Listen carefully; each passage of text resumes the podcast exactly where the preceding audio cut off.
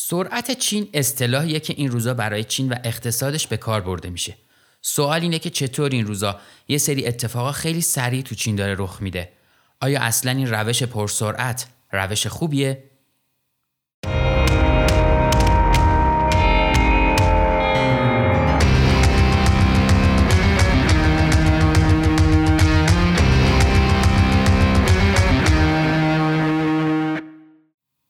سلام، من احسان طریقت هستم و این قسمت سوم پادکست کشکول هستش. کشکول در واقع یه پروژه مشترکی که با همکاری ویرگول و کانتنت فا تولید میشه و من در هر قسمت از اون یه مقاله رو از منبعی معتبر مثل مدیوم یا اکونومیست یا هر وبسایت معتبر دیگه‌ای تعریف میکنم. ما تو این پروژه تلاشمون اینه که مقاله‌ها یا مطالبی رو منتشر بکنیم که فکر میکنیم میتونه روی ذهنیت ما برای داشتن زندگی بهتر شخصی و شغلی تأثیر بذاره و قدمی باشه برای ساختن دنیای بهتر. راستش قرار بود این قسمت با اختلاف زمانی بیشتری با قسمت دوم منتشر بشه، اما خب به خاطر شرایطی که داریم و پیش اومده دیدیم بد نیست که این قسمت رو زودتر منتشر بکنیم تا شاید از این خونه نشینی اجباری یه بهره بهتری ببریم. قسمت سوم کشکول توی اسفند 98 داره منتشر میشه و میخوایم با مقاله ای با عنوان سرعت اختلال عصر جدید ما به بررسی چین و سرعتش در انجام و اجرای کارا حرف بزنیم. این مقاله میتونه برای همه ما تو زندگی شخصی و کاریمون مفید باشه و فکر میکنم که اگر تا آخر مقاله با من همراه باشید این حرف رو تصدیق بکنید. خب شرایط این روزا که معلومه، کرونا سراسر دنیا رو گرفته و داره میگیره، انگارم راهی برای متوقف کردنش نیست. جزئیات و داستان این بیماری رو هم میدونیم، اما من میخوام اینجا روی یه موضوع دیگه‌ای متمرکز بشم که مرتبط میشه با موضوع این مقاله. این روزا تو رسانه‌های اجتماعی دیدیم که با شیوع ویروس کرونا تو ووهان چین یه بیمارستان تو 2 هفته ساخته شد تا برای مبتلای به کرونا ازش استفاده بشه. یا یه مدت قبلتر توی رسانه‌های خبری از یه قطار سری و سیری پرده برداری شد و رونمایی شد که سرعت 600 کیلومتر بر ساعته و قراره تا سال 2025 رسما کارش رو شروع بکنه. یا اینکه چطور شانگهای تونست منع استفاده از پلاستیک رو تو کمتر از 3 ماه برای 24 میلیون نفر اجرایی بکنه. این داستانایی که براتون گفتم همشون نشون میده که انگار چینی‌ها معتاد سرعتن. مسئله اصلی اینه که چیزی که اغلب ما فراموش میکنیم اینه که سرعت چین بیشتر ناشی از شتاب و چابکی چینی‌هاست تا سرعت داشتنشون. دشوارترین کاری که برای رسیدن به سرعت لازمه انجام بشه اینه که شروع کنیم به دویدن و شتاب بگیریم. شاید این اصلی که گفتم به نظر خیلی واضح بیاد، اما این دقیقاً همون چیزیه که چینی‌ها در اون سرآمد هستن. اما اون چیزی که واقعاً چینی‌ها رو به این مسیر رسونده اینه که چینی‌ها باور دارن برای حفظ مسیرشون باید شتاب داشته باشن و در نهایت هم همه چی رو با قدرت جمعی اجرا بکنن. با این حال اون موضوعی که باعث شده شرکت‌های چینی سرعت عمل خوبی داشته باشن یا چابک باشن، توانایی واکنش سریعشون به فرصت‌ها و تهدیداست. اونا با یه چشم به هم زدن واکنش خوبی از خودشون نشون میدن. China is the world's second largest economy and the biggest importer. But 40 years ago, it was a poor, largely rural nation, with at least 30% of its population living in poverty. That started to change in 1978, when China launched major economic reforms. The first were agricultural. Farmers were allowed to sell their surplus crops on the open market. Success in agriculture and more open trade led to the privatization of other state-owned enterprises. In 1980, China became a member of the World Bank and International Monetary Fund. That's the same year it created 4 special economic zones to encourage foreign direct investment. As the economy opened up to the outside world, companies flooded into China to build factories and take advantage of cheap labor. Stock markets in Shanghai and Shenzhen opened in 1990. Economic growth boomed the following decade, averaging 10% a year. More than 500 million people have been lifted out of poverty since China's economic reforms began. It's been called an economic miracle, and one the global economy has come to depend on.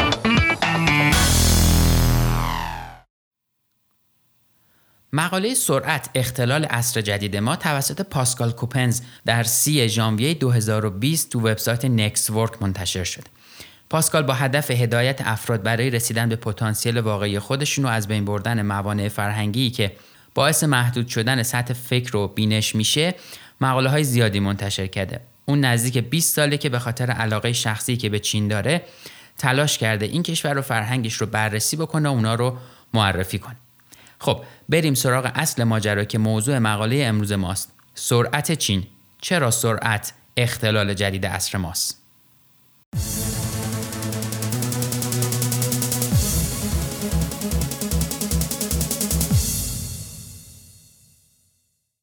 خب توی مقاله سرعت اختلال امروز عصر ما، پاسکال به بررسی سرعت در تصمیم گیری، سرعت در اجرا، سرعت در تغییر و سرعت در اعتماد تو چین میپردازه و حرف میزنه و تفاوت سرعت رو در چین با غرب مقایسه میکنه.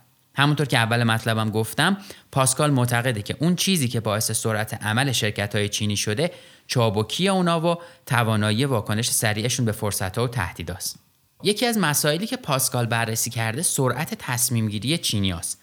پاسکال برای اینکه دقیق‌تر شیوه تصمیم گیری چینی‌ها و سرعتشون در تصمیم گیری رو نشون بده، یه مثال زده و گفته یه تفاوت اصلی بین سرمایه‌گذاری‌های تجاری بین چین و غربی‌ها وجود داره. اون امینه که غربی‌ها برای اینکه روی یه استارتاپ یا کسب و کاری سرمایه‌گذاری بکنن، اول میرن پروفایل بنیانگذارای اون استارتاپ رو چک میکنن.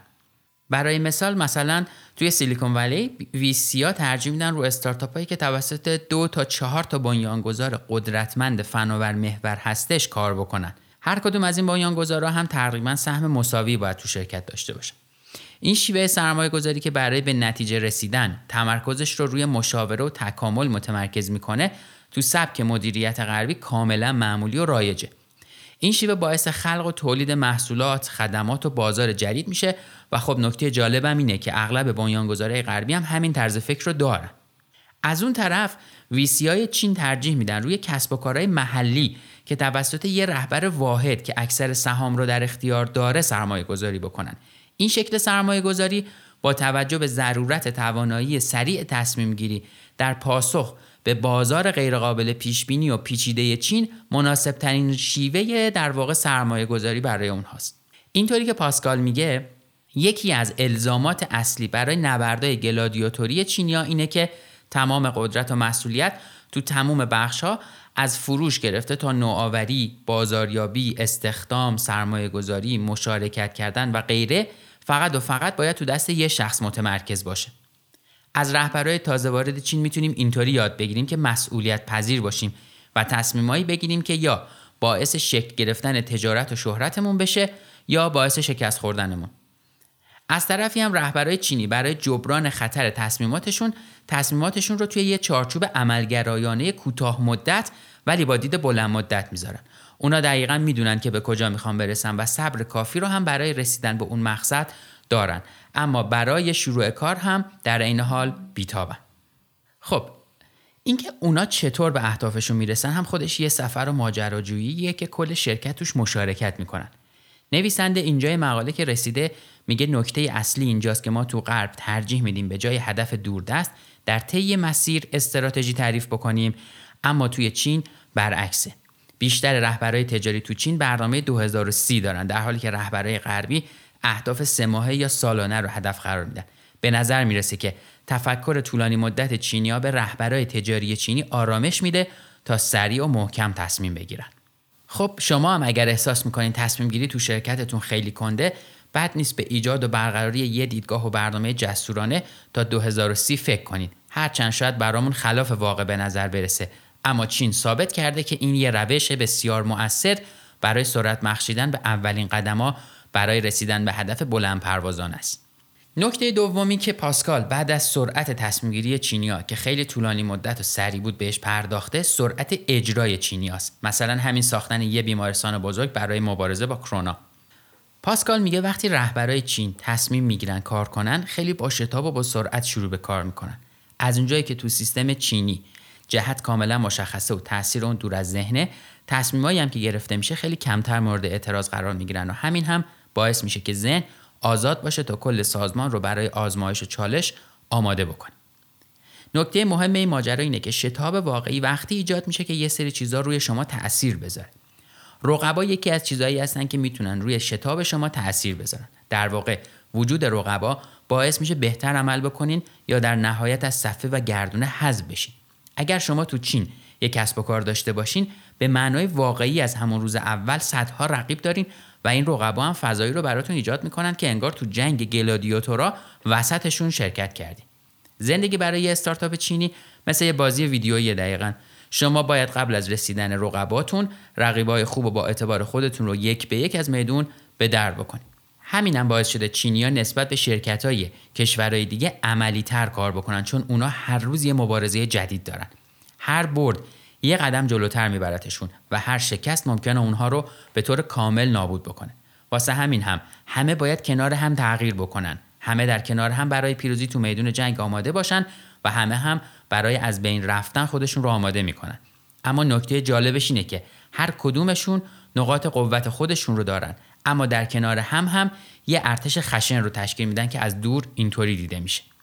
شاید از دور وقتی به این کار نگاه میکنیم به نظر بیاد که یه جور هرج و مرج داره اتفاق میفته، اما اون چیزی که شرکت‌های چینی به خوبی انجامش میدن اینه که سازمان خودشون رو با توجه به بازار آماده میکنن.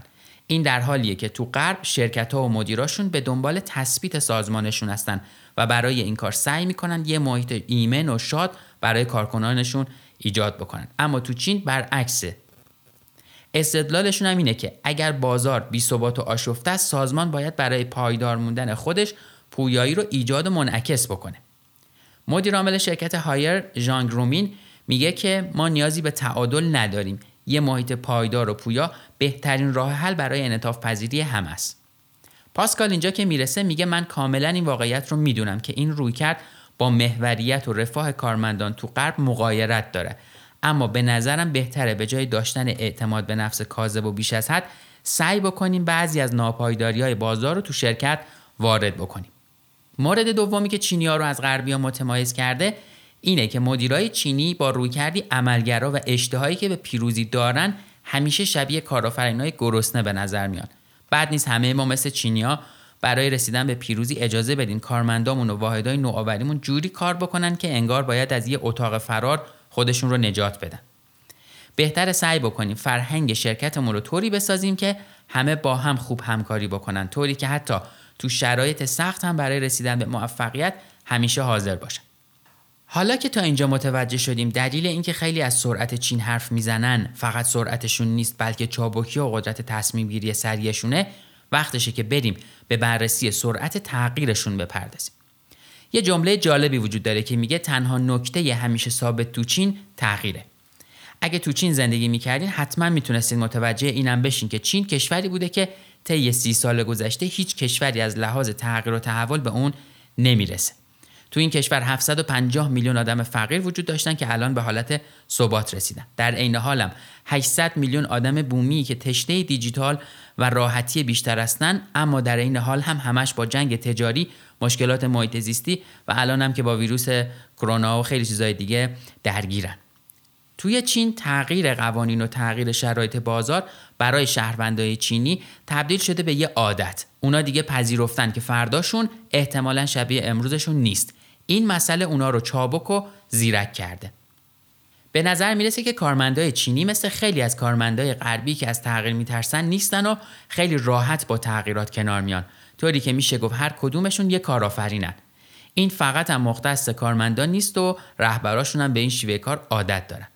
یه لحظه به هواوی فکر کنین، شرکتی با فناوری پیشرفته که مثل هر شرکت تکنولوژیک دیگه‌ای به قطعات و نرم افزارهای منحصر به فرد غربی متکیه، اما یهو مجبور میشه از بازارهای غربی و زنجیره تولید اونا دور بشه و در نتیجه خودش شروع میکنه به تولید کردن. اینم از خاصیت انعطاف پذیری سریعشون با بازارهای جدید، تحولهای جدید، جاه طلبی‌ها و مدل‌های جدید تجاریه. و به این ترتیب میشه گفتش که اونا تونستن تا الان تو جنگی که آمریکا علیهشون راه انداخته پیروز بشن. Donald Trump tweeted this week that the US-China trade war is a beautiful thing to watch. His view is that Washington is combating China's sharp practices while helping attract massive amounts of money into the US through investments. But key data from the trade war is telling an almost opposite story. If you look at the numbers alone, it is very difficult to make the argument that the US is winning. In the year to the end of June, US exports to China slumped $33 billion, or 21%. Chinese exports to the US, by contrast, actually grew a little, rising 1% or $4 billion. In July, according to numbers just announced, China's surplus with the US grew still further. خب تا اینجای مقاله پاسکال نویسنده مقاله دلایل رشد چین رو سرعتشون در تصمیم گیری، سرعتشون در عمل کرد و سرعتشون در تغییر اعلام میکنه. اما الان در ادامه مقاله بررسی میکنه که آیا میشه به چین اعتماد کرد یا نه. خب احتمالاً الان سوال شما هم همینه که آیا ما میتونیم به چین و چینی‌ها اعتماد بکنیم؟ این سوال احتمالاً یکی از سوالاییه که این روزا هم با توجه به بحث شیوع ویروس کرونا از چین و هم بابت خیلی مسائل دیگه و تولیدات بعضی محصولات دیگه پرسیده میشه. در واقع جواب این سوال هم خیلی جواب جالبیه که پاسکال اون رو در واقع تهیه کرده و تو مقاله‌اش گذاشته.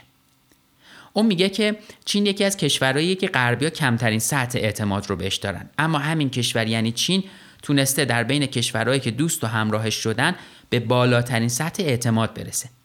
مسئله این نیست که غربی‌ها نمیتونن به چینی‌ها اعتماد بکنن، مسئله اینه که چینی‌ها به غربی‌ها اعتماد ندارن و در واقع غربی‌ها باید این اعتماد رو در چینی‌ها ایجاد بکنن.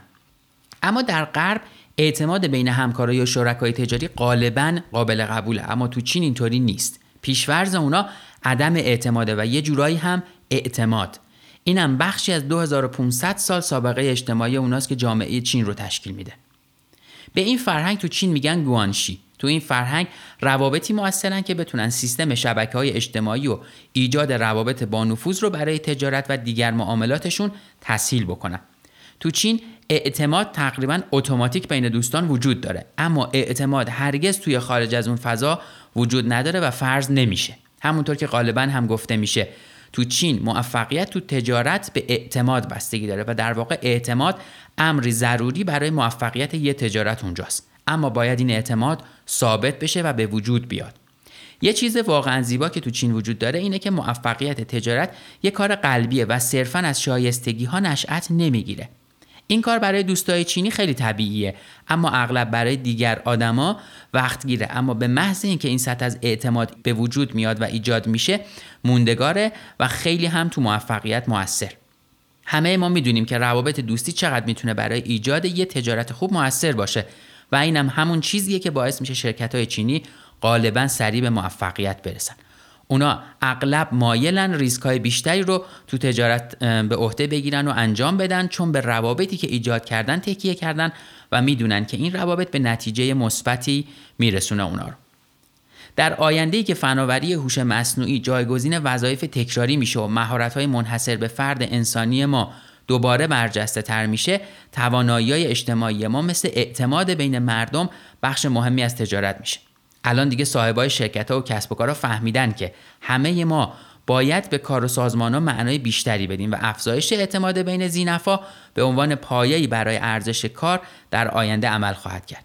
سرعت اعتماد، سرعت تغییر، سرعت اجرا و سرعت تصمیم‌گیری چیزیه که باعث میشه چین امروز فعالیت بازارها و صنایع ما رو با سرعت ترسناکی مختل بکنه. این یه سوال بزرگ برای ما به وجود میاره که چطور میتونیم قدرت عظیم چین رو در آغوش بگیریم.